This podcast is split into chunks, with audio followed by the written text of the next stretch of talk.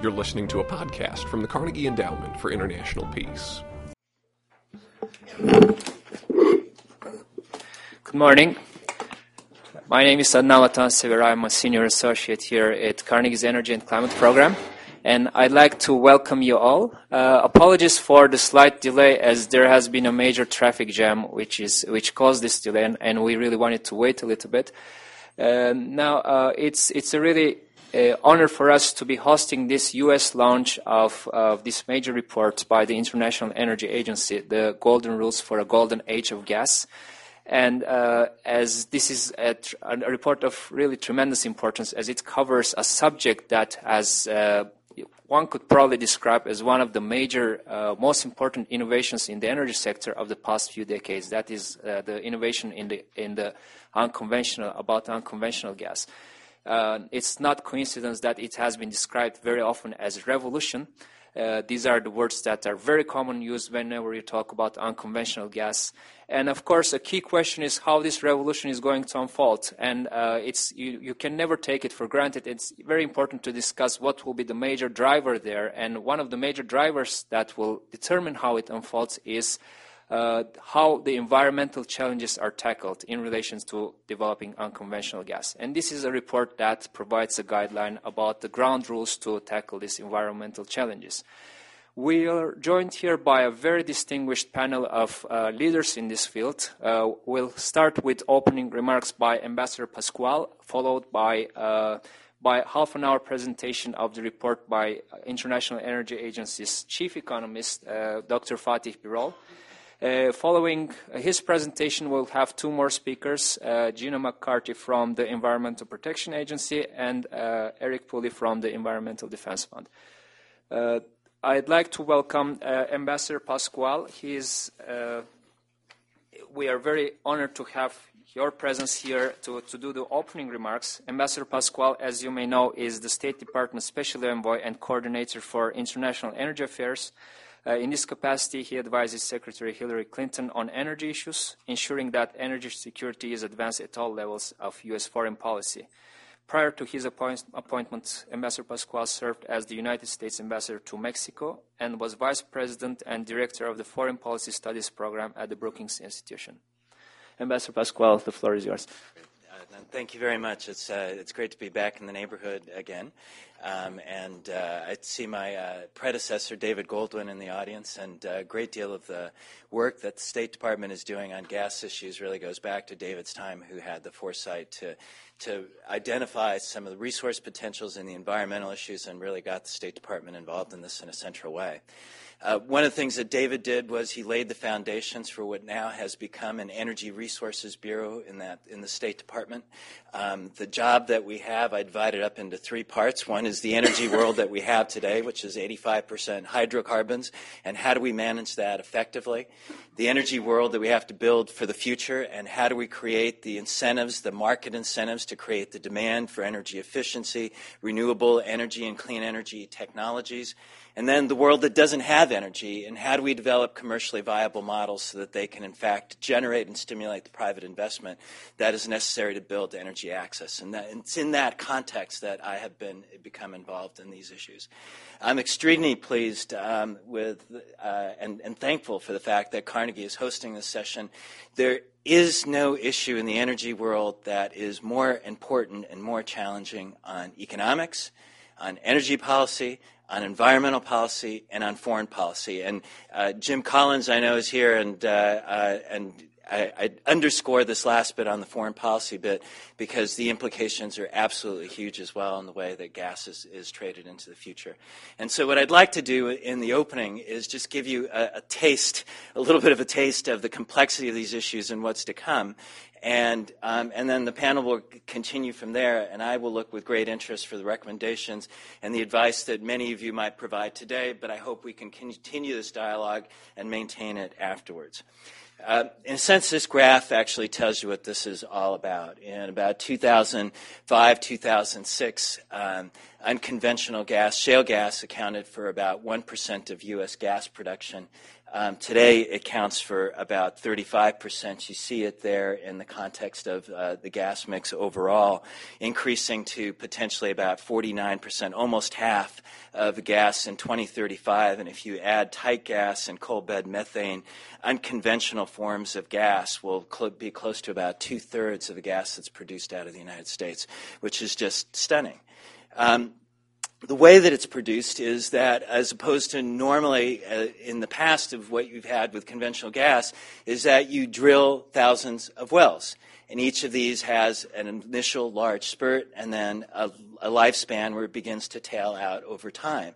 And what you basically see here in the psychedelic graph that my 12 year old son thinks is the only good part of this presentation is that you, you see how these wells follow onto each other over a period of time.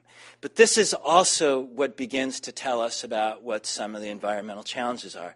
Because you're drilling thousands of wells, right? And, and as a result of that, you get a phenomenal amount of movement into communities. You get trucks and um, constantly moving in and out. You get questions that arise of are there um, emissions that escape from these wells? What is the impact on the water table? How much water do you need to actually um, uh, use in production?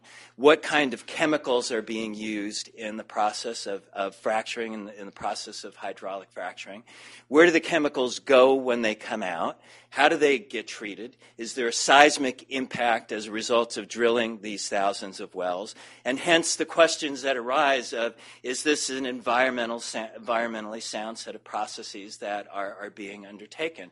And again, this, these are sets of questions that are proposed in the Golden Age of Gas report and the rules for the golden age rule, uh, golden rules for the golden age of gas to be able to ensure that if you're going to follow a path like this, you can actually make it a, an environmentally sustainable path that gets pursued.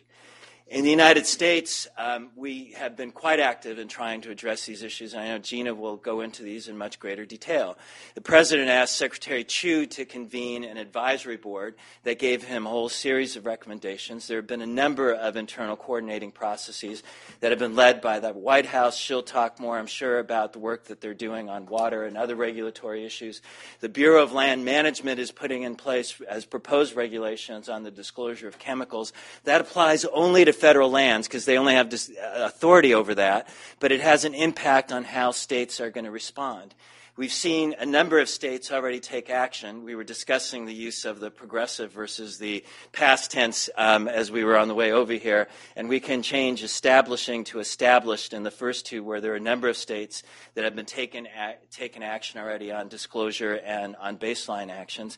And of course, it's going to be critical to have a dialogue with communities because there is a lot of fear and concern about what this could happen. And so, if this is going to proceed forward, has to be accompanied with seriousness on the environmental side to reassure communities and to make sure that we do it in an environmentally sound and sustainable way.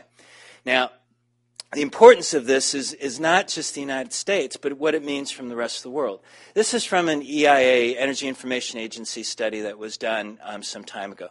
These amounts are way too high. It was a desk study that was done over a couple of weeks. It's a quantitative analysis for illustrative purposes as opposed to definitive qualitative num- quantitative numbers. But it's illustrative to begin to indicate what the potential is around the world and how quickly it could grow. Now, look at this. Um, we're, what we're going to do here is take one quarter of the amount of, of the EIA study and follow the, the development, the path of development in the Barnett field in the United States, and look what you end up getting. Uh, look at that curve, the slope of that curve. And what it starts telling you is that there's a, there's a realistic potential here that, that shale gas can add, can go from the order of about 8 trillion cubic feet to 55 trillion cubic feet in a relatively short period of time, adding phenomenal volumes that come into play in the global environment. And so, if these countries really have that kind of potential, part of what we have been trying to do in the State Department, and this is what David Goldwyn was so critical in starting, is to begin a process of taking the best lessons that we learn in the United States on regulatory and environmental procedures and sharing them. Because this is, this is a no, uh, it, it, an everybody wins scenario. If a country is going to develop gas, one of the things that we want to make sure is that they do it in a way that takes into account the best lessons on, on what has been achieved. So, um, let me give another perspective on this. As a result of these increases in gas, you see, and this is from the, an earlier version of the Golden Age of Gas report that was done in the World uh, Energy Outlook last November. Okay, so you see gas rise like this. You see it start to bend the coal curve. Another environmental benefit, if you can get it, of countries increasingly switching from coal to gas. You see oil start to taper off. Another environmental benefit, if you can get a switch from oil to gas. You see um, questionable issues that arise of how does this depress potentially other renewables. And then you get another reality, which is highlighted in the report, which is it's if, you, if this is all you do, it's not sustainable. You can't make this all that you do because you end up with still 650 parts per million in CO2 concentrations. And everybody who's been schooled in the world of climate change knows that we, we, we can't go over 450, and some would argue that we have to be even lower. Right? So the point of this is that you can't take this as, an, as the end of the road. This comes from the World Bank, and it shows what you have to do, the kinds of measures that you have to take to get from the top, which is the business as usual case, to the bottom, which is a 450 parts per million CO2 concentration world. And the biggest issue is, is energy efficiency. That's what's going to get us the biggest gain, and we have to keep reinforcing the importance of that. So let me just give you a second on the geopolitics. Um, here's a, a, a map that illustrates the, the price of gas around the world. In the United States, it's about been about two dollars to two dollars and twenty cents per million BTU. In Asia, it's been between thirteen dollars and twenty dollars, depending on the time that you buy and what's happening on the spot market. The reality of that is caused by demand in different locations, oversupply in the United States, in part because there are long-term contracts for coal, so we haven't been utilizing as, as much gas as we want as we might have otherwise. And the other reason is we can't export it yet, and that process is beginning, and the Department of Energy has a, a, an approval process that it has to go through in order to improve LNG exports. But here's another interesting dimension. Um, Pipeline trade has still about 75% of all gas that's traded in the world, but LNG trade has been growing at around 20% a year. Pipeline trade has been relatively flat. So what does that mean for the geopolitics? Well, you know, when you have a pipeline, you have a point-to-point monopoly right? If you have LNG, you have a competitive environment where you're starting to trade. And so, how does that apply to the world? Well, you know, if you think about who has the biggest gas reserves or who has the largest recoverable reserves, Russia, Iran, put those two at the top. Are they interested in what happens on how you trade this gas and whether you have point to point relationships or whether you have a competitive environment? You bet. China, which is hugely increasing the amount of gas that it's trying to import. Japan, which has become particularly reliant on gas imports as a result of the shutdown of nuclear plants, you bet. And so these issues have fundamental, paramount foreign policy implications of who has power in the future, whether it's a monopoly power, whether it's a competitive environment. So, what I want to leave you with is that as we go into these issues, they are hugely important and complicated because of the role that they're going to play on economics, on energy, on environment, on geopolitics. It is absolutely a critical thing that IEA has done when it's done. I commend you, Fatih, for the report that you have done and put together. Even if people disagree with parts of it, it is so important that we are having this discussion and debate. And so, on that note, um, I, will say a couple more words about Fatih Birol, who is the chief economist at the IEA. I've been with him in multiple seminars all over the world. He has played a fundamental role in analyzing every issue from the balance in oil markets, the role of gas, the importance of renewable energy, and how we inject that in the way that the world conducts its international energy policies. And I congratulate you and the IEA for the, the role that you've been doing in that, Fatih. Uh, Gina McCarthy, who is the Assistant Administrator of EPA and responsible for the Office of Air and Radiation. She was previously in charge of uh, the Environmental Protection Agency in the state of Connecticut and has been a stalwart in ensuring that anything that we do with the advancement of gas also is addressing environmental concerns and will lay out more of what the U.S. government can do. Um, Eric Pooley, a distinguished journalist, in addition to his role at the Environmental Defense Fund. Um, I haven't read uh, his book, The Climate War True Believers, Power Brokers, and the Fight to Save the Earth. It's a great title. Um, as someone who um, you know, used to work next door and used to write books and try to sell them as well, you know, buy his book. You just got to support us in this, in, in, in this principle. Um, Thanks for the someone plug, who's Ambassador. had a distinguished world uh, career at Bloomberg, at Time, and another, a number of other places. So fantastic panel. Great discussion you're going to have. Adnan, congratulations for setting it up. Jim Collins, thanks for uh, asking me to participate in this, and I hope you have a great session today.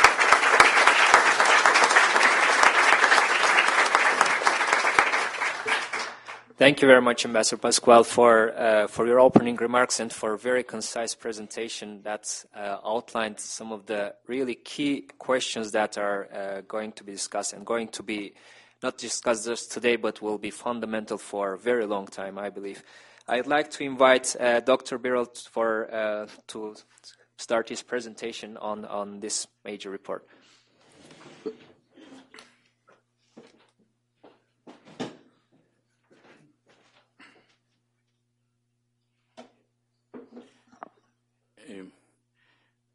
Mr. Ambassador, uh, ladies and gentlemen, uh, dear colleagues, uh, good morning. I would like to thank, first of all, Mr. Ambassador, for this very comprehensive presentation remarks, and it is more or less, I don't know if you had time to read our uh, report, but it was more or less the executive summary of our report. So I am just going to elaborate some of the statements uh, he made and uh, try to uh, make some uh, detailed comments. Last year, we made a report which we called Are we entering a golden age of gas? with a question mark. And in that report, it was in the context of World Energy Outlook, we put, the, we put the question mark because we knew that the resources were there, as Mr. Ambassador showed you, we knew that the economics uh, would work and we knew that the technology is there. But why we had the question mark is we thought there was a potential roadblock in front of the going to a, a golden age of gas, namely environmental and social challenges it faces during its extraction and production. So it is the reason why uh, we decided to suggest some principles, which we call golden rules in court, uh, in order to, to be addressed, to be followed, to minimize, if not uh, nullify, the environmental implications of shale gas or in general unconventional gas production. Because to be honest with you, some of the concerns, if not most, in many countries in the world on the shale gas production and extraction are legitimate concerns. And in many countries today, we have the risks that the uh, shale gas production, unconventional gas production, can be slowed down or stopped completely because of those concerns. So therefore, we thought we made such a report in cooperation with many governments who has experience in the field, many experts, and some of them are here who has contributed heavily to this uh, project, and also uh, companies and NGOs, academia, and uh, uh, others. So therefore, uh, I am going to now uh, tell you a bit what are those rules, and if those rules to be applied, how the world can change. And as Mr. Ambassador said, the changes will be economic changes, environmental changes, and perhaps the most important is the geopolitical changes. If I can uh, summarize in one sentence, I believe the unconventional gas boom, if it continues as we suggest, it can well fracture the established balances in the world energy system, as I'm uh, going to uh, try to uh, prove you. Now, where are we now? First of all, we all know that in uh, North America, there is a, a, huge boom in terms of unconventional gas supply. The uh, resources are there. And uh, this has given some uh, good inspiration to many countries uh, in the world. China, Australia, in Europe, several countries in Europe and in uh, Latin America. So this is definitely good news. And there are different resource estimates, but even taking the most modest version of those resource estimates, which we did, is enough to uh, make this major change in the uh, global energy landscape. However, as I said, the, there are concerns in many countries about the uh, environmental and social risks that the production and the extraction of shale gas may contribute, especially for the local communities in terms of land use, in terms of uh, water resources. We have seen a few uh, incidents in several countries which were definitely not very uh, helpful. And we also see, or we also know, that the not following the right practices may end up with air pollution and higher greenhouse gas emissions, mainly coming from uh, methane.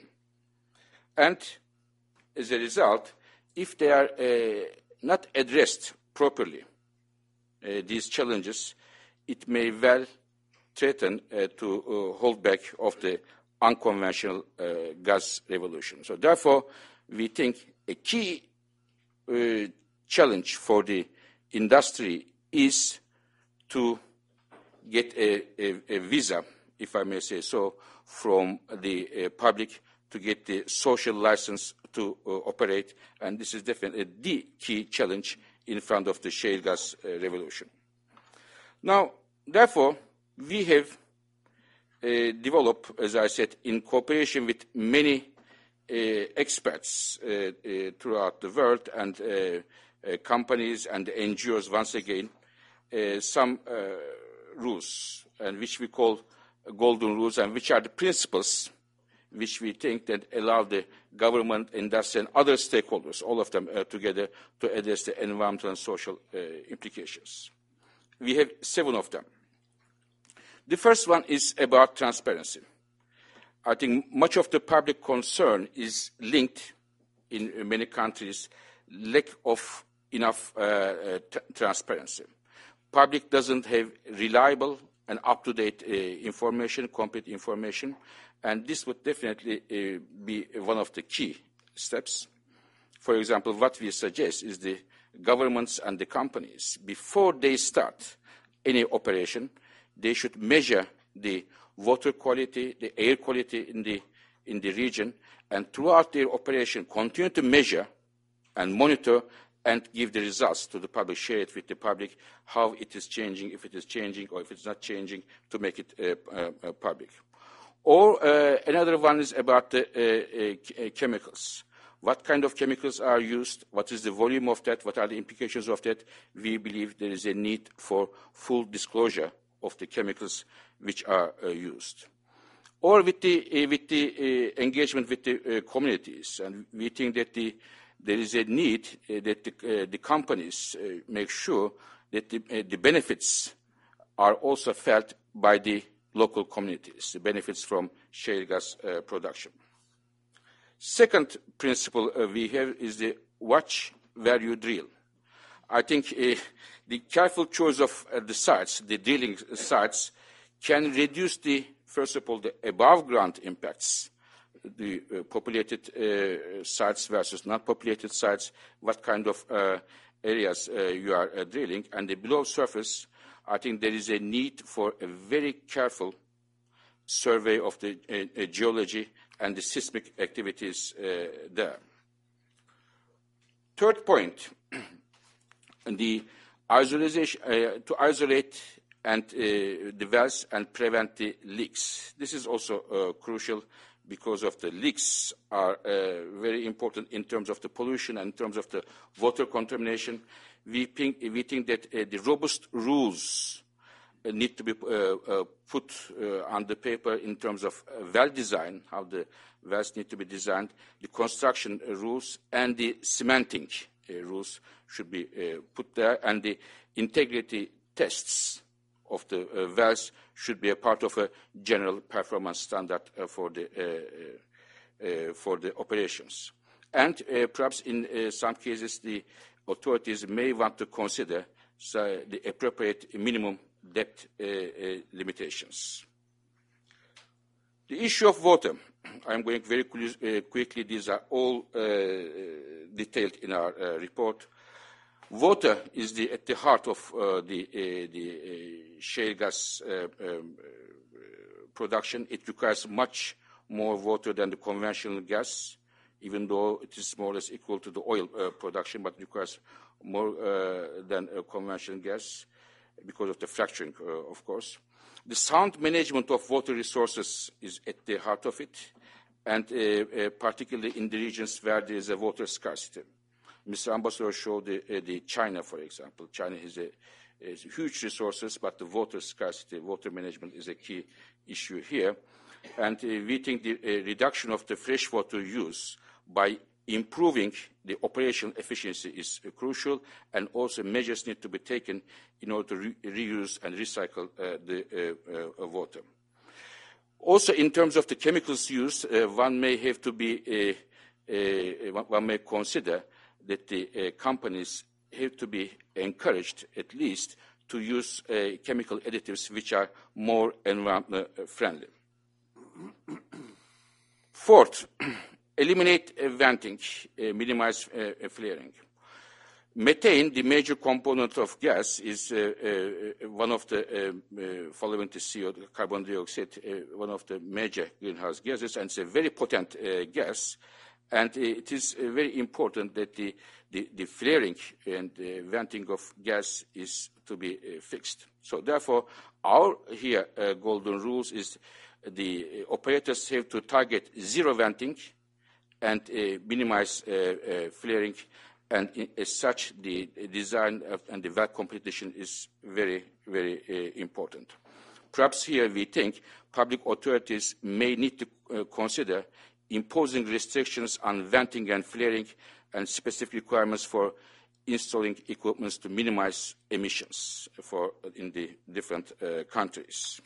As this is definitely one of the key issues, and if you do this, uh, the, the, zero venting and minimal flaring, the difference of the CO2, uh, difference of the greenhouse gas emissions coming from uh, the uh, shale gas is only slightly higher than the conventional uh, gas.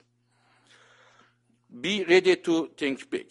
And what does this mean? The, the, the authorities may think that there will be only one well when before the operation starts, but uh, when you look at the, uh, the practice, uh, you see that there are multiple wells coming one after another, and uh, one has to uh, plan uh, very carefully from the beginning how the, all the logistics will move around. To having, for example, lots of trucks bringing water to the uh, uh, Uh, uh, to the plants uh, may have uh, negative implications to think about, for example, bringing water through pipelines may require some upfront investments, but at the end of, of the day, it may well pay back.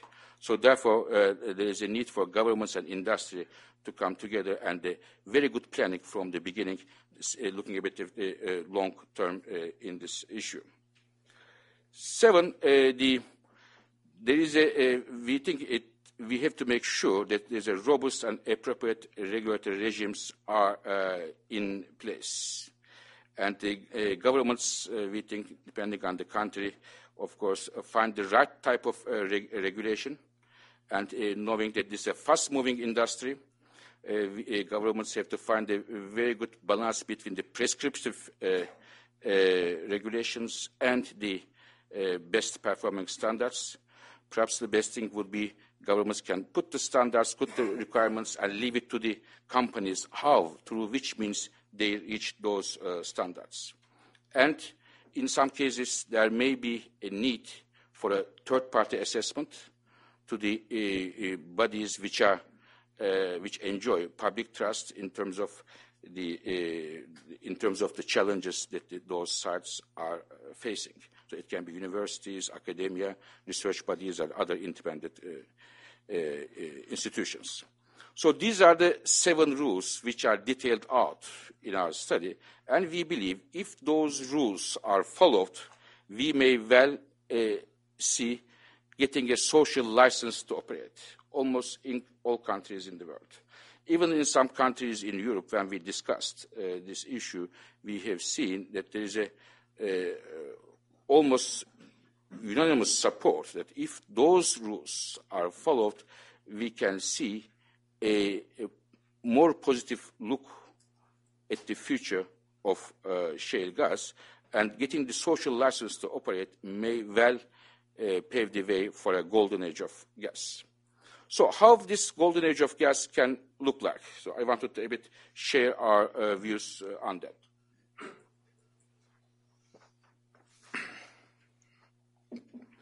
First of all, we think the, in a golden rules case, it is the a, a, an environment where we see the golden rules are applied and therefore greater availability of the uh, gas worldwide and therefore there is a downward pressure on the international gas uh, prices. As a result of that, we still see conventional gas, of course, coming in the markets, but the biggest growth in the next 25 years is coming from the uh, unconventional gas. Gas grows more than 50% globally, and about two-thirds of this growth comes from unconventional gas, mainly shale gas, followed by uh, coal-bed methane. And this is definitely something uh, very uh, revolutionary in terms of the world energy system.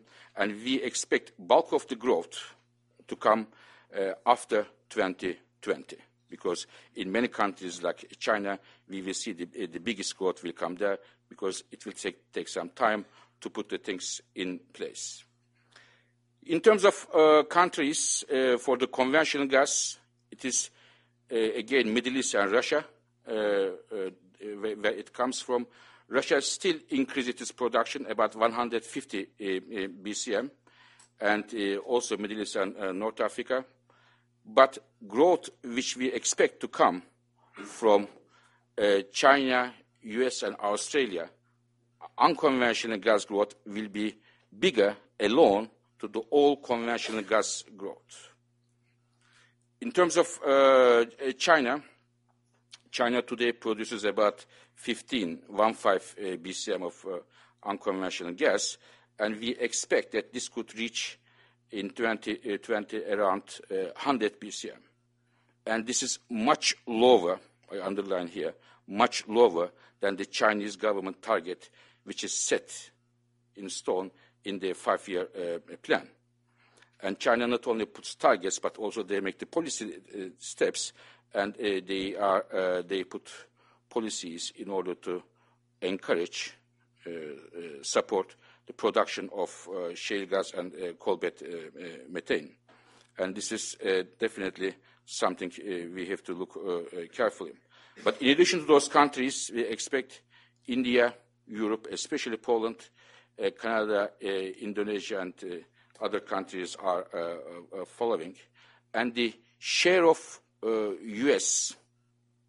in the unconventional gas production is going to decline as a result of strong increase coming from the other countries, even though, of course, shale gas production in the U.S. is growing significantly, but there'll be huge growth from the other countries if we see a golden rules context.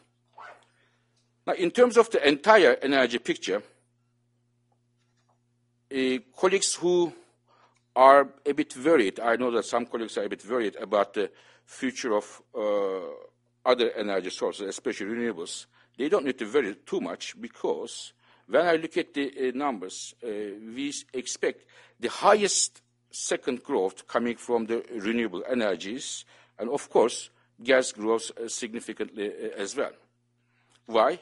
Because it, is, it will be cheaper, available everywhere, and uh, the, there's a lot of diversification in terms of the resources. The growth coming from gas, according to our, uh, projections, will be equal to the total growth coming coal, oil, and nuclear power put together. But as long as the governments stick to their uh, uh, programs uh, for renewables, we expect renewables will also grow uh, uh, substantially.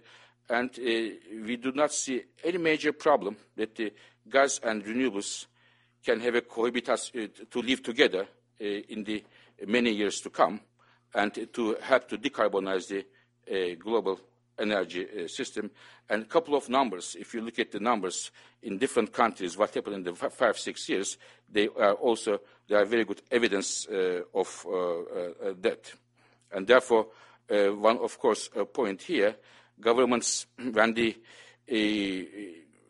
gas prices uh, become uh, cheaper, governments perhaps uh, shouldn't think to take their entire support from renewable energies renewable energies need continuity of support, and we also need renewable energies.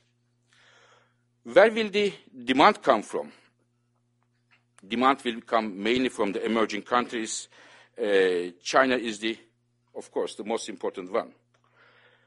Today, worldwide, gas is about 25 to 26 percent in the global energy mix, and then we have followed by oil, coal, and, and, and the others.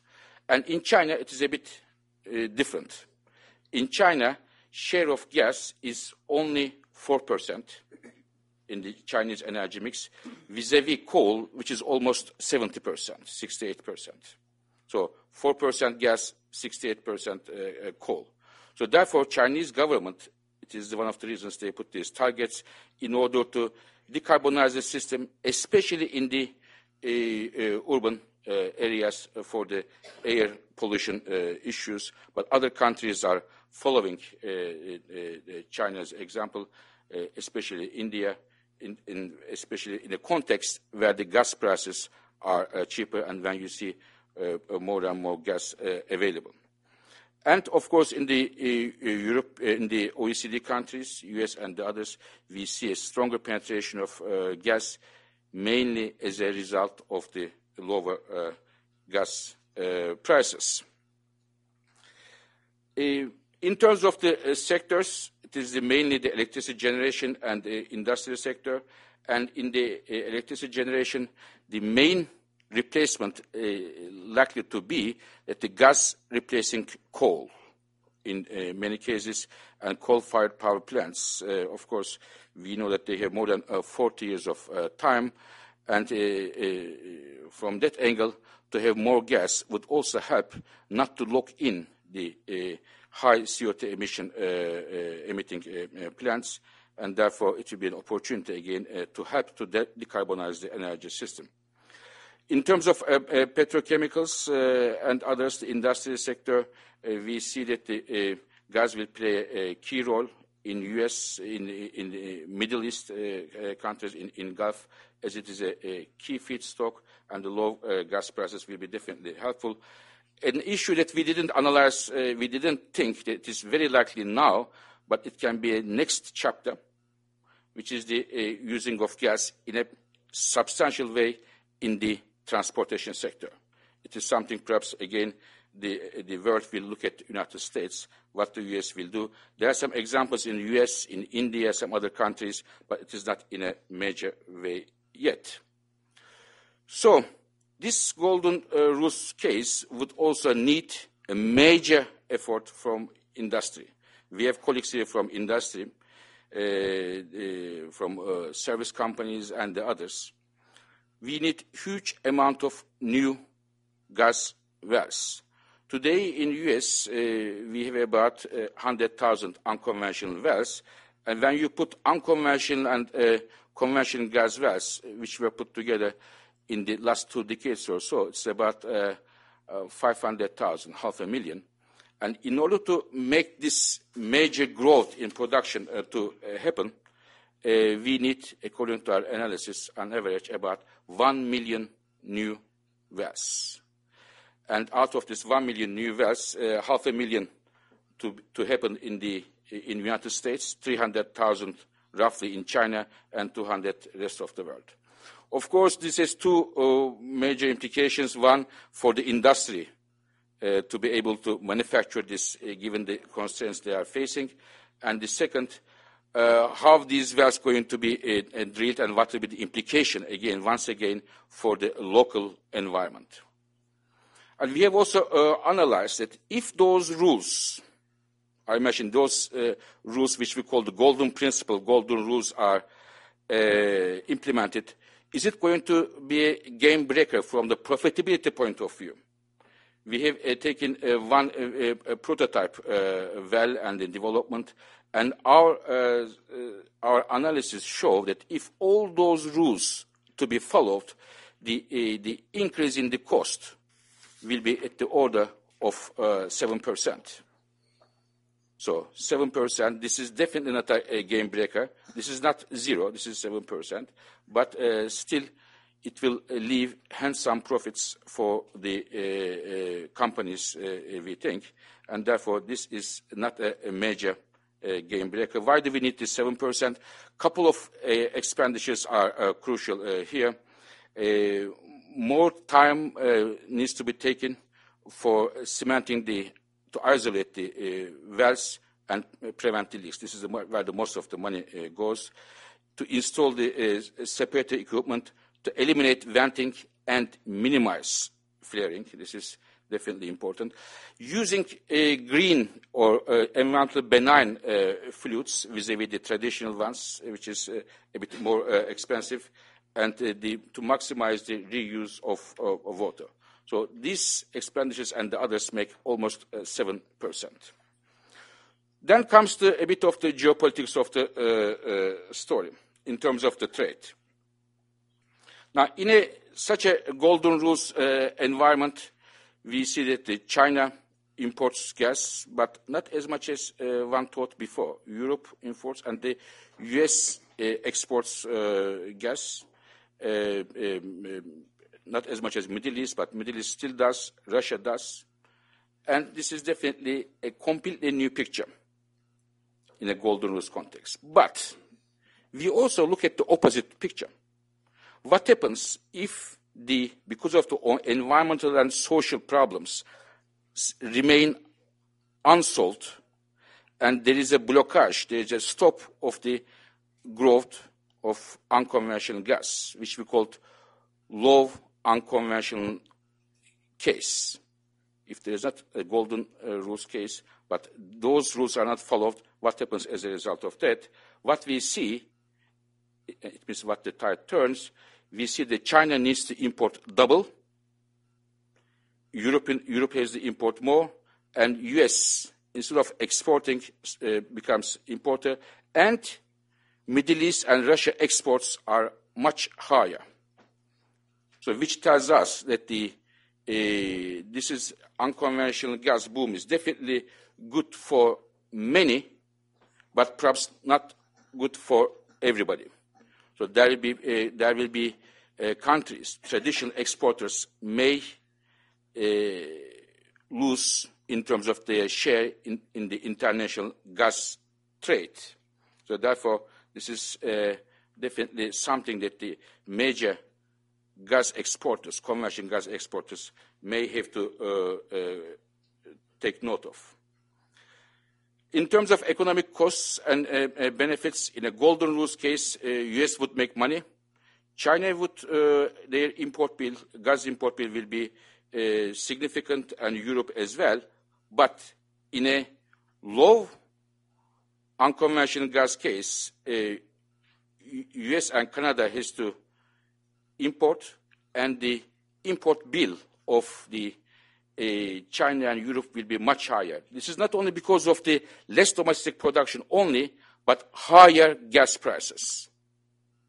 Golden Rules case means good news for the consumers and current importers, and love unconventional case means uh, good news for the traditional exporters, both in terms of volume and in terms of the international gas prices. Let me finish my uh, brief remarks with one uh, last slide. We know that the, uh, shale gas production, uh, there are sensitivities, environmental sensitivities there, local environmental sensitivities, which I try to address, that they need to be definitely solved and addressed to get the social license. But from a global point of view, climate change point of view, low unconventional case, it means no growth in the unconventional, is a bad news for the CO2 emissions. If the gas, if we don't see the growth in gas, uh, uh, because of the lack of growth in the unconventional gas, the fuel which benefits from them the most will be coal and very tiny bits from oil, renewables, and nuclear. And as a result of that, in a low unconventional case, it means no growth there, the carbon dioxide emissions are uh, 1.3% higher than in, in, a context where we see a growth in the uh, conventional gas. But in any case, as Mr. Ambassador said, we do not reach even a golden rules case to the uh, desired target of 2 degrees trajectory. We are far from that. It is 3.5 degrees. We still desperately need efficiency, renewables, nuclear power, and other low carbon technologies. So, ladies and gentlemen, let me just tell you that we think the golden rules, what we suggest as principles, can help to address the environmental social impacts and can make the golden age of gas a reality. The, but there is a need uh, for governments and industry to address the, in most cases, legitimate concerns of the local communities and the, the confidence is to be earned and in a continuous way uh, maintained. The, we think the unconventional gas uh, can transform the energy markets by putting downward pressure on the uh, gas prices, which is definitely good news for consumers, and then broadening the diversity and, and enhancing the security of supply. And we also think that the natural gas has a role to slow down the CO2 emissions growth, but once again, it itself is not enough to bring us to a two degrees trajectory. Finally, at the IEA, we have decided as a follow-up this uh, work to build a, a high-level platform in order to exchange information, to learn from each other's experience between our member governments first and together with the non-member uh, governments in the context of uh, unconventional gas which is a response to the G8 request recently made in uh, Camp David. Thank you very much for your attention. Thank you.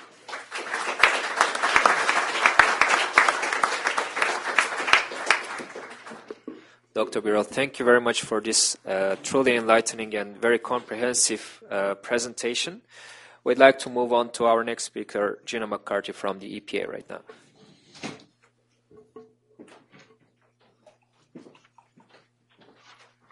Morning, everyone. Morning, everyone. This is participatory government right now, so you got to you got to respond. Ambassador, thank you. I feel like you took us around the world in about 90 seconds, but it, it, it was great. It's it's you know, I, I, I thought I had a hard job until I, I started realizing you have to worry about geopolitical consequences. I worry about whether I get geology. So I think we're on a little bit different plane here, and I, I really appreciate the work you do, and it gave a great setup for some of the work that we're trying to do across the U.S. government. And let me just begin by saying um, that, that the Obama administration has both a coordinated and comprehensive strategy uh, in place to do what the president directed us to do. And in sum, the president told us that natural gas is a vital to our clean energy future, and that we have to take full advantage of our natural gas resources while giving American families and communities confidence that natural and cultural resources, air and water quality, and public health and safety won't be compromised. In order to develop and carry out that coordinated and comprehensive strategy, he has established a high level task force. That task force meets very routinely. Um, and it involves all of the related agencies. And that task force is really designed to look at what information we have, what information we don't have, what research we need to do to gather that information, what is our authorities, what are our responsibilities. It's designed to work with states, with local communities, with the industry itself. It also is designed to recognize that there is tremendous leadership already in the oil and natural gas development sector that has developed best management practices that really reflect the application of cost effective technologies in ways that will provide opportunities for safe and responsible natural gas development. And so we are working very hard to make sure that, w- that, we, de- that we give what the president demanded and, and understand how we utilize natural gas as a bridge towards a clean and sustainable energy future. Now, in particular, I want to talk a little bit about the work of EPA.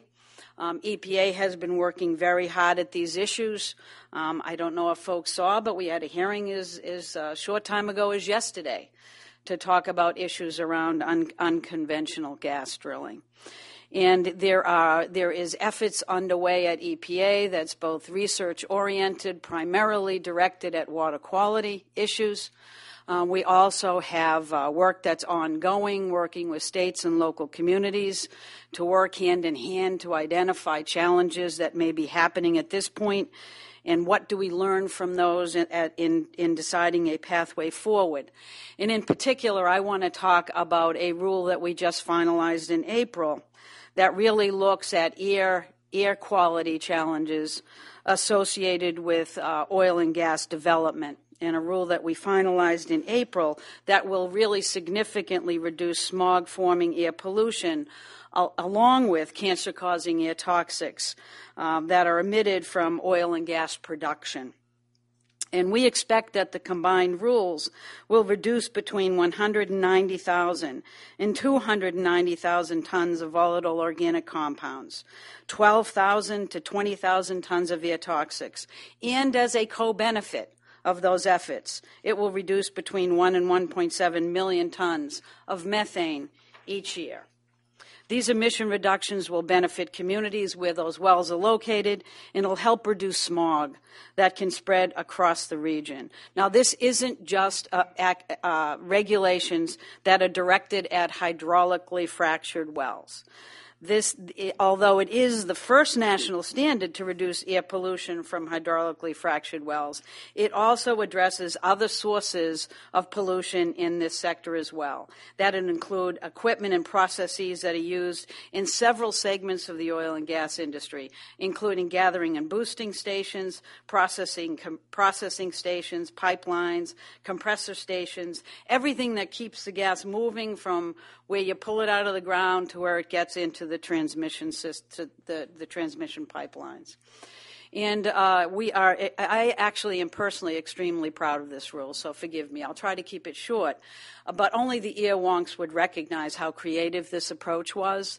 And I will tell you, it is not easy for, for a national rule to capture a sector that is so quickly moving, that's related to thousands of individual small sources that in some cases, in the case of hydraulically fractured wells, actually emit, can emit significant amounts of pollution, and how we do that in a way that doesn't slow down development and in a way that doesn't require any new state or federal permits.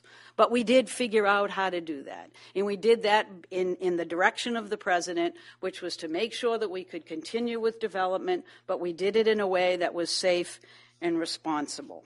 So let me get specifically into the, the rule itself, although I won't get into the wonky world of air quality. Well, maybe I will. No, I won't.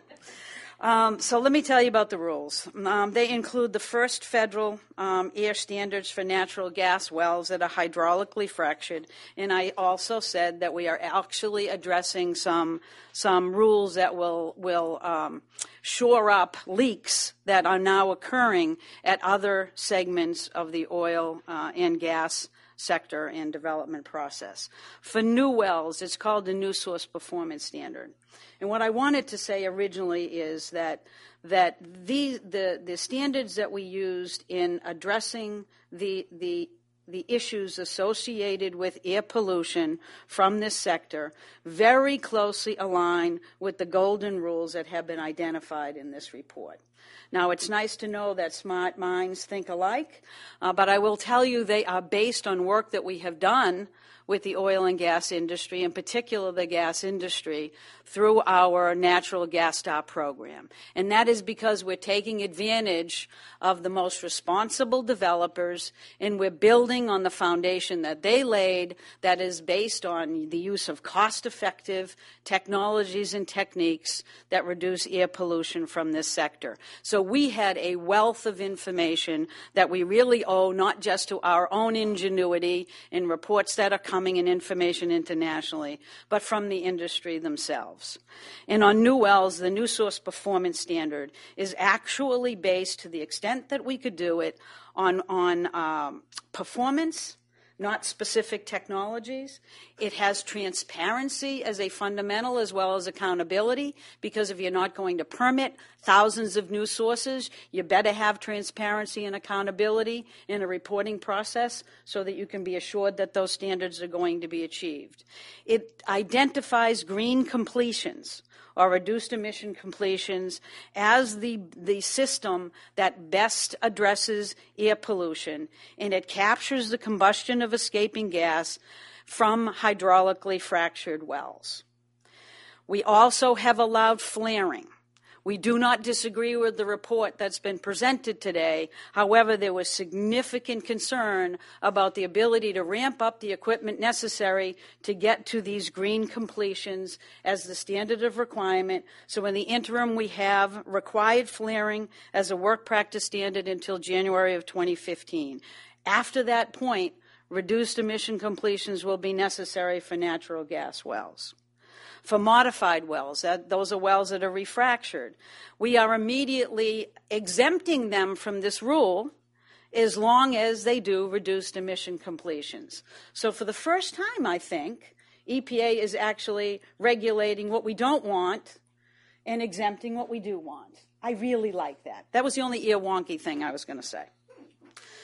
And the estimated revenues from selling the gas that currently goes to waste that will now be recaptured not only offsets the cost of compliance, but people will make money on this rule. Now, that in and of itself, I think, is something to celebrate. So, in sum, these rules reduce harmful air pollution while they allow continued safe, responsible growth in the U.S. oil and natural gas production. As an added benefit, today's rules do not directly target greenhouse gases, but again, the technologies and, pra- and practices that are, are needed to capture volatile organic compounds and toxic air pollution will capture methane. Methane is a greenhouse gas that is more than 20 times as potent as carbon dioxide, and it's also the primary component of natural gas.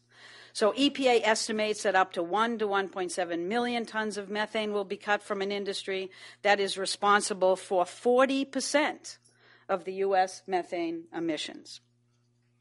So I think I should end it there, but just uh, reiterate the fact that all of these reports that provide us information allow us to develop a system that does protect American families in the way they expect government to protect them, using the best information, the most cost effective way to achieve reductions, and in this case, a way to also allow industry to continue to do what they do well, to use best management practices, to level the playing field so that those best performers are driving up the performance of the best the, the rest of the industry and actually allow them to make more money. How sweet is that? Thank you very much.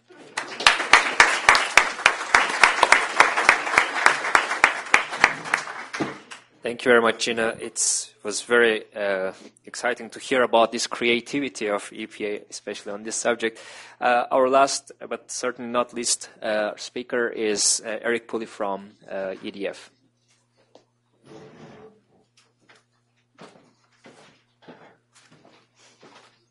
Thanks very much. Uh, my thanks to Carnegie for inviting me today. Um, I don't have a PowerPoint either. I think Gina and I are on a, uh, uh, a two man crusade to stamp out PowerPoints from public discourse in Washington, and it's not going well. Uh, but today we're winning. So if no one objects, I'm going to close this in hopes of just saving a little. Uh, maybe we could even turn that off and save a little power. Energy efficiency. Um, so I'd like to thank Gina McCarthy for her incredible work at EPA and her agency, specifically the uh, uh, the new rule that she just described is a very, very powerful one, a very sensible one, and a very important one. We support it strongly. Um, we uh, we'd like to uh, to also thank uh, the IEA uh, for putting out the golden rules and for expressing them in clear, jargon-free language. I like watch where you drill, especially. Uh, but the rules make a forceful case for the need to get tough um, regulations and industry best practices in place for unconventional natural gas development. Um, EDF has been talking about this for some time now. Um, and I think the report also illustrates just how much is at stake, both economically and environmentally, if we fail to get it right. So um, I'm just going to make three brief points this morning. Uh, first, uh, as Dr. Birol said, the environmental impacts of natural gas development are real and they do need to be addressed. Um, at Environmental Defense Fund, our core concern is protecting human health and the environment, and that's why my boss, Fred Krupp, was honored to serve on Secretary Chu's advisory board for natural gas, um, which, like the IEA's report, emphasized the need to get strong oversight in place. Uh, and that's why we're working hard both at the federal level uh, in support of uh, EPA's regs, but also in the 14 states that have 85% of the onshore domestic natural gas reserves. Um, that's where a lot of the actioning is ha- action is happening, uh, and uh, uh, we're working very hard in those places. Um, because, and my second point is, because these environmental impacts have largely gone unaddressed up to now, public trust has been eroding and continues to erode. Uh, and it's at the state level where legislators uh, and regulators are perhaps feeling that most acutely and are beginning to respond. Um, as both Dr. Birol and IEA Executive Director Maria van der Hoeven have indicated, the industry's social license to operate is at risk. Um, and that's a crucial point because uh, industry is beginning to recognize this. Not all of industry, but some industry leaders are responding to this um, and understanding that it is in the industry's interest to embrace true transparency and disclosure and get the rules right. Uh, and so we're very, very heartened that a number of leading companies um, are recognizing reality and beginning to work very hard uh, in partnership with us and a, and a bunch of other stakeholders uh, to move forward and get beyond the debate that you might characterize uh, has been dominated by environmental voices saying just say no and industry voices saying just say yes. We don't think either of those approaches are, are necessarily effective. Uh, we think there has to be a very strong debate um, uh, about what has to happen for this to, to be done safely and responsibly. It's not a sure thing. It can be done, but that's a very different thing from saying it will be done. Uh, and it's not at all clear that we will be able to do this safely and responsibly. Uh, I think everybody in this room probably recognizes the economic and national security benefits of the shale gale. Um, they are obvious, they are very strong. Um, but if you travel in uh, areas of intensive shale gas development, um, you very soon come to the conclusion uh, that the environmental impacts are very real too and are very obvious too and they need to be addressed. Uh, we cannot uh, expect local uh, communities to bear the brunt of energy development for the creation of cheap energy for all. It uh, it would just be uh, wrong. We can't ask people to trade their kids' health or their quality of life uh, for cheap energy. Um, so I'm not going to belabor all of the particular environmental impacts. Uh, speakers who have come before me have done a good job of, of talking about smog forming air pollution, uh, the spills and faulty well casings that cause groundwater contamination. Uh, I am going to mention uh, a little bit more about methane. Um, we really need to get serious about measuring and reducing leakage of methane. Um, it, it, undermines uh, natural gas's role as a lower carbon alternative to coal and oil. Uh, the problem is that we don't have robust data on what the actual leakage rate is. Uh, the estimates range from roughly 2% to up above 6%. Um, the, uh, you know, we know that the leak rate needs to be at or below 1% of total production in order for uh, increased natural gas production to be a positive development for global climate change under all scenarios. And getting the leak rate down could be the equivalent of shutting down one third of all our coal powered uh, power plants in this country, uh, or not, if we fail to get the leakage down. So, what a tragedy it would be if we have this significant transition from coal fired power to natural gas fired power, which is underway, uh, and yet we fail to realize any climate benefit from that. Uh, that's a very real scenario if we fail to deal with the leakage rate, which has to start by measuring and re- by measuring first. And EDF is uh, pleased to be working with eight natural gas companies in the University of Texas on a comprehensive study of the entire value chain to sort of try to get better data on leakage. Uh, and we're we're grateful to the companies that are working with us on that. Um, the good. So that's part of the good news, but I'm going to share a little bit more bad news before I get to the good news. You know, I think too much of the industry has been in denial about this. Um, a lot, as a result, a lot of people in shale gas country feel that the industry is running roughshod over their communities, over their concerns. And as a result, we've been seeing hardening positions against unconventional natural gas and spreading international opposition to hydraulic fracturing, bans in France and Bulgaria, moratoria in regions of Germany and Switzerland. In the U.S., a recent ban in Vermont, and local bans or moratoria in localities around the country. Um, there are various camps. Nothing is monolithic. There are some folks in industry who say everything's fine and there's no need for regulation. There are others in industry who pay lip service to the need for regulation, but fight every attempt to put real strong rules in place.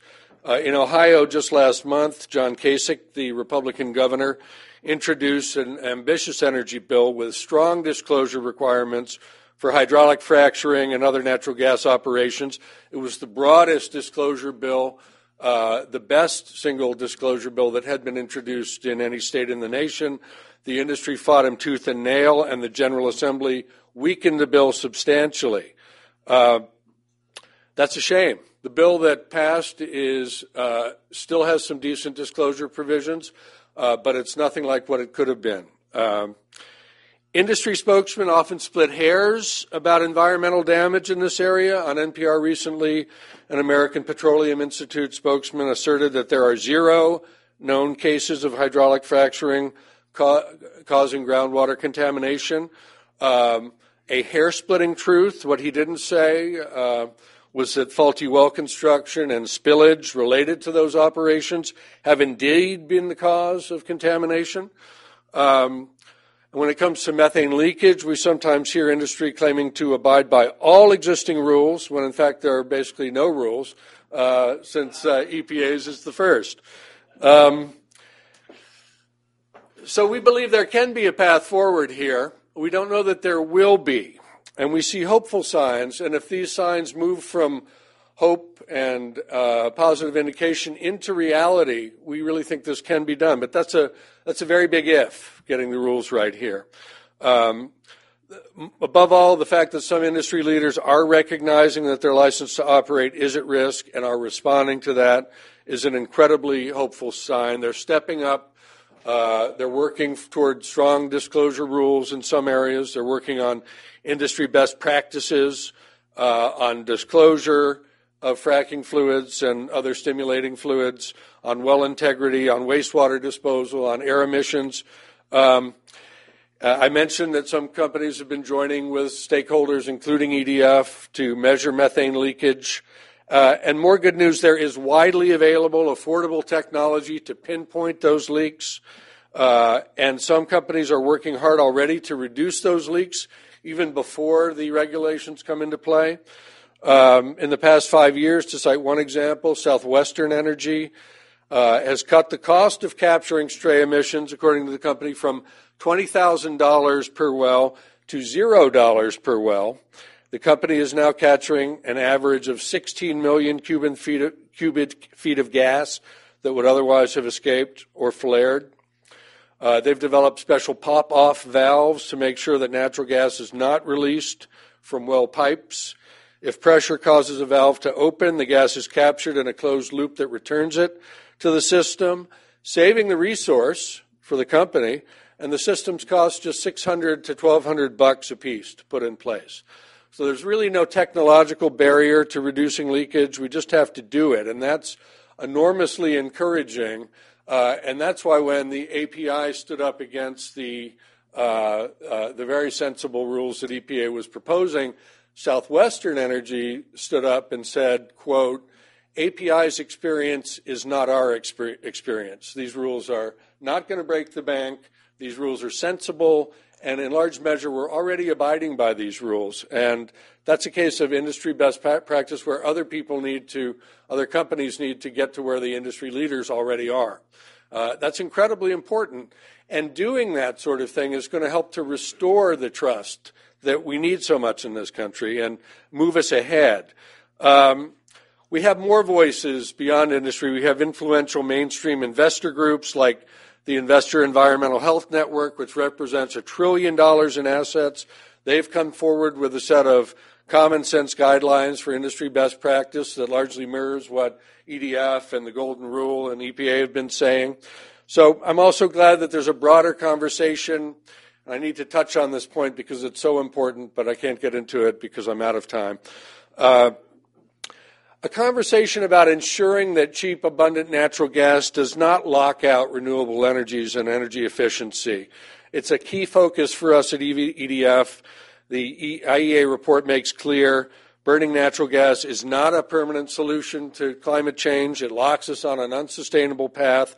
We need to find an off ramp, and I think the key to that is going to be supporting fragile industries that are important to our future, and even more, getting the rules right um, for in the power sector so that the smart grid is a green grid that accelerates and enables renewables.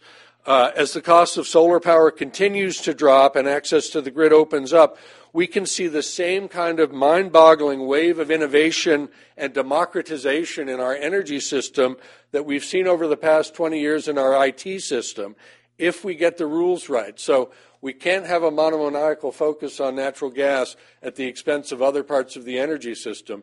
I say that as a, a, a, a, leader of an organization that sees a huge opportunity and a huge need to get the rules right in natural gas. So we have jumped in because to have this revolution take place before our eyes and not maximize the potential environmental benefit and minimize the potential environmental harm would be a catastrophic mistake. So we are trying to engage in a way that is uh, responsible, uh, that works together with any stakeholder that really wants to try to get this right. Uh, so I'm inviting folks in this room, investors, people from the energy industry, suppliers of the energy industry, customers of the energy industry. Let's put our voices together and say, let's not screw this up. There's too much at stake. We need to do this right. Thanks very much.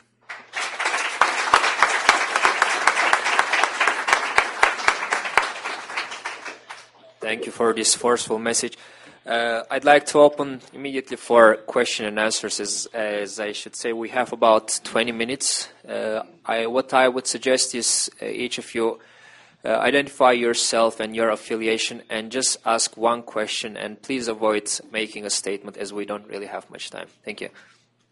Let's start, gentleman there. Thanks. My name is Anthony Ode. I'm a consultant for the World Bank. I'd like to follow up on the question of chemical additives. Uh, the IEA's golden rules say disclosure fracturing fluid additives can and should be compatible with continued incentives for innovation. Uh, how much information is in the public domain on what these chemicals are? Uh, how much do we know? How much don't we know? How concerned should we be? And what is the administration's position on requiring uh, full public disclosure? Okay, I, am going to take a few more questions so that uh, then we answer it all together here. Charles. I'm Charles Ebinger from Brookings. Charles Ebinger from Brookings. Uh, Fatih, I was surprised that in your discussion that we seem to concentrate primarily uh, on the wells themselves, and this was also true to some extent of Mr. Pooley's comments. Uh, as I understand it, we have the, we will have the need, at least in the United States, to build huge additional volumes of pipelines because of the shale gas, in many cases, being located far from existing pipelines. What can the government do if we want to stop flaring, and obviously pipelines are one component of that? How can we accelerate the process to get these pipelines built to help the industry uh, deal with that aspect of the flaring problem? Let me take two more questions. Yes. Kasia Klimaszyńska, Bloomberg News. I have a question to Mr. Birol about LNG exports. Uh, your projections assume there will be uh, LNG exports from the U.S., but the U.S., at least for now, have some concerns regarding primarily impact on uh, domestic prices. Uh, how, how do you expect the U.S. to, to basically solve these issues? Okay, and one final question. Uh, Nina Gardner, Strategy International. I have a. I'm glad there was a discussion about the impact of natural gas on the renewable sector, and um, you mentioned that it was a bridge. This is only a bridge fuel. So the question is, what is the impact for the United States as we sort of use this as a way? We're not weaning ourselves off uh, off the fossil fuels, and so the question is, the worldwide impact vis-a-vis countries that don't have natural gas um, in terms of getting us to where we ultimately need to be in about 100 years or so. Okay, thank you very much. Perhaps I can start with the reverse order and in the uh, question about the chemicals and the U.S. government's uh, move on the pipelines, my colleagues can, uh, may want to say a couple of things. Uh, starting with the renewables. Now, um, worldwide, not only in the U.S., worldwide, we desperately need renewables. I should tell you that because renewables are providing electricity without emitting any carbon dioxide emissions. Natural gas emits less than coal, but it is not completely innocent. It does emit uh, CO2 emissions, and there are other issues related to methane leakage and others. And by the way, when we talk about the methane, I don't know why, we are only focused on the shale gas production and the pipeline methane leakages. The bulk of the methane leakage is coming from the major non-OECD countries in the conventional gas distribution from the pipelines and this is the order is very, very big by the order of difference. so we are just focusing on a very small part. In many countries, in uh, CIS countries and other countries, there is a huge, about 8 to 10 percent uh, of leakage, uh, leakage, which is huge compared to what we are discussing now. This is something else. Now, coming back to renewables, we need renewables. And in fact, I said the cohabitation between the renewables and gas is possible and should be so and there is empirical evidence. When we look at the last six years in the, in, in the US, electricity uh, uh, generation, gas-related electricity generation increased about 260 terawatt hours, and coal went down by 270 terawatt hours, and renewables increased by 170 terawatt hours. Huge increase in renewables almost 50% increase in renewables, 30% increase in gas, mainly as a result of the tax credits and other government uh, policies such as the federal uh, uh, portfolio, renewable portfolio standards. So this means that the renewables and gas can go together and they should uh, go together. Otherwise, it will be impossible to even come to the 3.5 degrees that we think it is bad. We may think that it's a good news if we cannot see the renewables. We come to 3.5 degrees increase only with a significant renewable uh, increase. Uh, and therefore, we shouldn't also forget that the gas, cheap gas, can be a very important supporter of as a, a backup technology to the uh, intermittent renewable uh, uh, technologies. So therefore, I see both of them going together, and uh, I do not subscribe to the fact that the golden age of gas is the optimal path for climate change. It is not the optimal one, but this helps to decarbonize the energy system. We need still efficiency, renewables, and other low carbon uh, uh, technologies. This is the uh, one uh, uh, issue. The second one is under uh, the LNG exports. This is, of course, in our, I have shown two different scenarios. One, a major increase worldwide in the unconventional gas production. The other one is uh, the uh, almost worldwide a flat, almost a flat growth in unconventional gas production. And in the growth in the uh, unconventional uh, gas production worldwide, U.S. exports about 35 uh, BCM. Why? This may be a bit lower than some uh, colleagues think here, because other countries also do produce unconventional gas, the need for imports are not so high. But there may be a hybrid scenario here, namely, U.S. continues to increase the production, uh, the, uh, the shale gas, substantially, and in the other parts of the world, we may not see, for this or that reason, growth in the unconventional gas. In China, there may be water problems. In Australia, public opposition. In Europe, it's going on. So this, in this case, we may see higher exports from United States. The, uh, we believe at the IEA that the free and open trade is crucial when it comes to the are we going to use it at home, are we going to export uh, question. Uh, but it is also, uh, we understood very well uh, that at any specific point, we may need regulatory approval, and which may also uh, need to take into consideration public interest. It is up to the U.S. Uh, government and uh, U.S. policymakers together with the uh, industry and public to make their mind up, but we are definitely for free and open trade here. Third question about the chemicals. So we are uh, we uh, look at several examples in the U.S. and in Europe and in other uh, countries.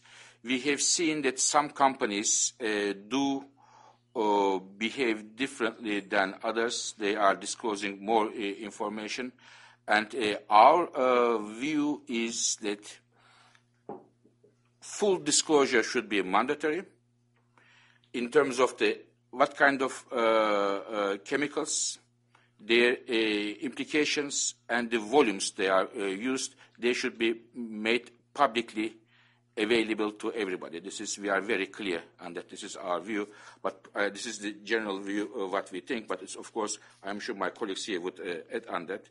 And the, again, the, the, uh, the pipeline issue, this is I mentioned about uh, wells today, but in our report you will see that we talk about the pipelines a lot, about the, uh, the design of the pipelines, uh, monitoring the pipelines, and especially in terms of leakage, we have uh, suggested several uh, uh, principles or rules how they have to be made leak-free and how they have to be monitored throughout their lifetime.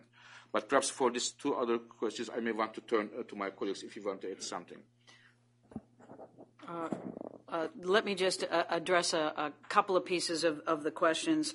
First of all, I, I, think the president has publicly stated his interest in addressing the issues relative to uh, the disclosure of what is in fracking fluids and ensuring that those fluids are, are properly managed.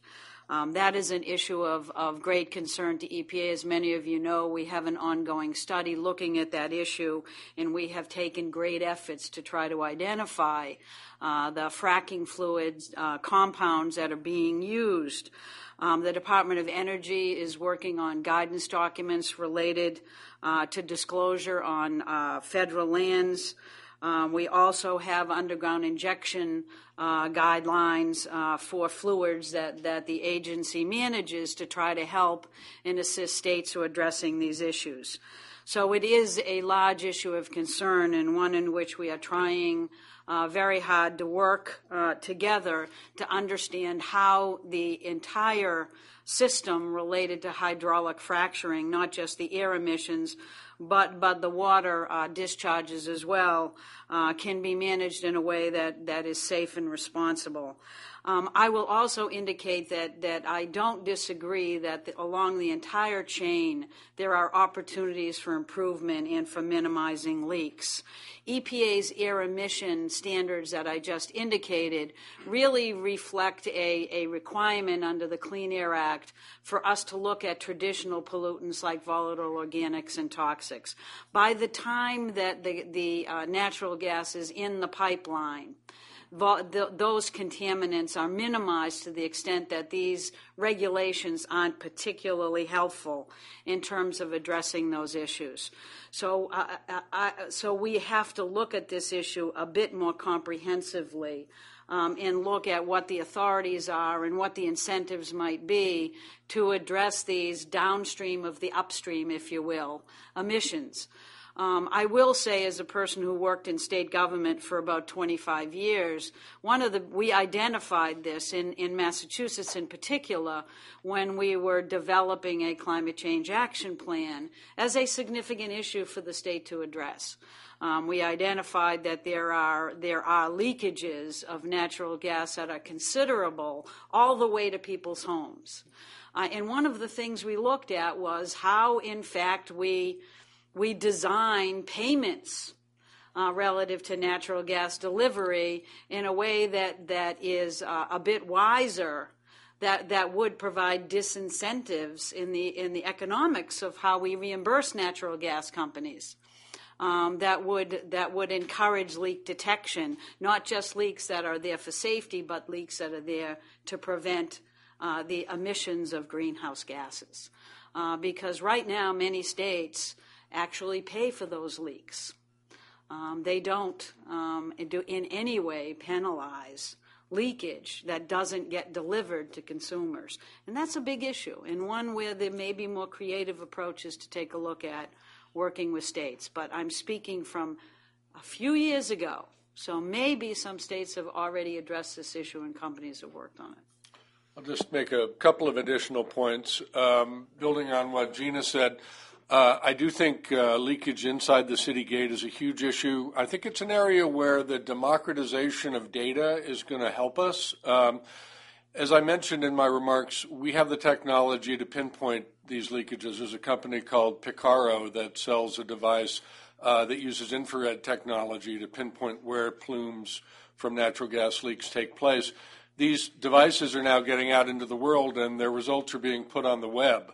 Uh, so you're in a position where you can map an entire city and see where the leakage is happening. Uh, if you ma- if you match that with an economic incentive to reduce the leak, pretty soon you're going to have a powerful reason to have less leaks inside the city gate.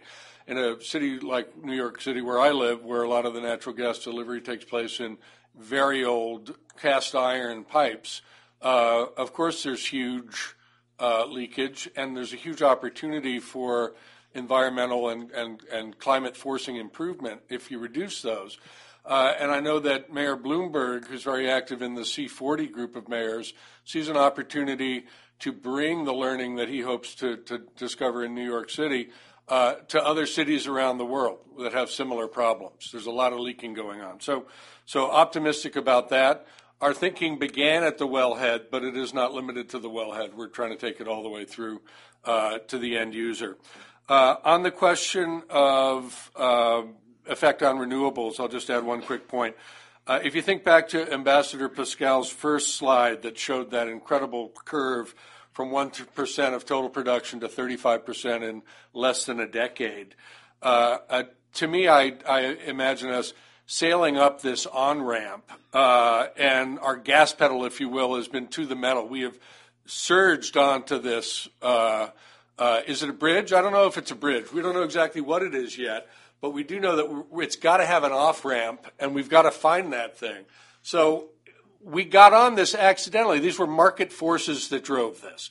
This was not anything that anybody decided. When gas prices plunged to two bucks per, per million BTU, uh, this was locked in. Coal was a loser. Cheap, even expensive older nuclear is a loser, and renewables may be a loser. Except that prices for solar are dropping, uh, and with the right policy mix in place, uh, we can actually get to a place where this increased use of natural gas enables renewables in a smart way because, um, uh, as Fatih alluded to, the latest generation of, of uh, gas fired power plants can power up at, uh, I believe it's 50 megawatts per minute. It's like a jet plane. So that's an incredible complement to an intermittent supply until we get great energy storage in place. Wind and solar remain intermittent but we can build up more of those intermittent sources as baseload power if we have nimble gas-fired power to support them. So this can be a positive thing, but I agree, if we build so much new natural gas-fired generation that we lock in a natural gas future with no off-ramp, it's going to be disastrous. So we can't afford to do that. It's, it's where the markets can't be left to themselves to make these decisions. We have to uh, intervene and make sure that market incentives are taking us where we need to go. Thank you. Uh, I guess we are almost running out of time. Uh, in that case, I, will just want to ask a final quick question for Fatih Birol, uh, which is uh, considering that different countries have different levels of carbon intensity and especially different carbon intensities in their power generation, which will be the main driver for, for gas demand. Uh, could you walk us through the different parts of the world where uh, what would be the net impact of the golden rules, applying these golden rules for carbon reduction or slowing down carbon? First of all, let me tell you something which could uh, surprise uh, some of you here.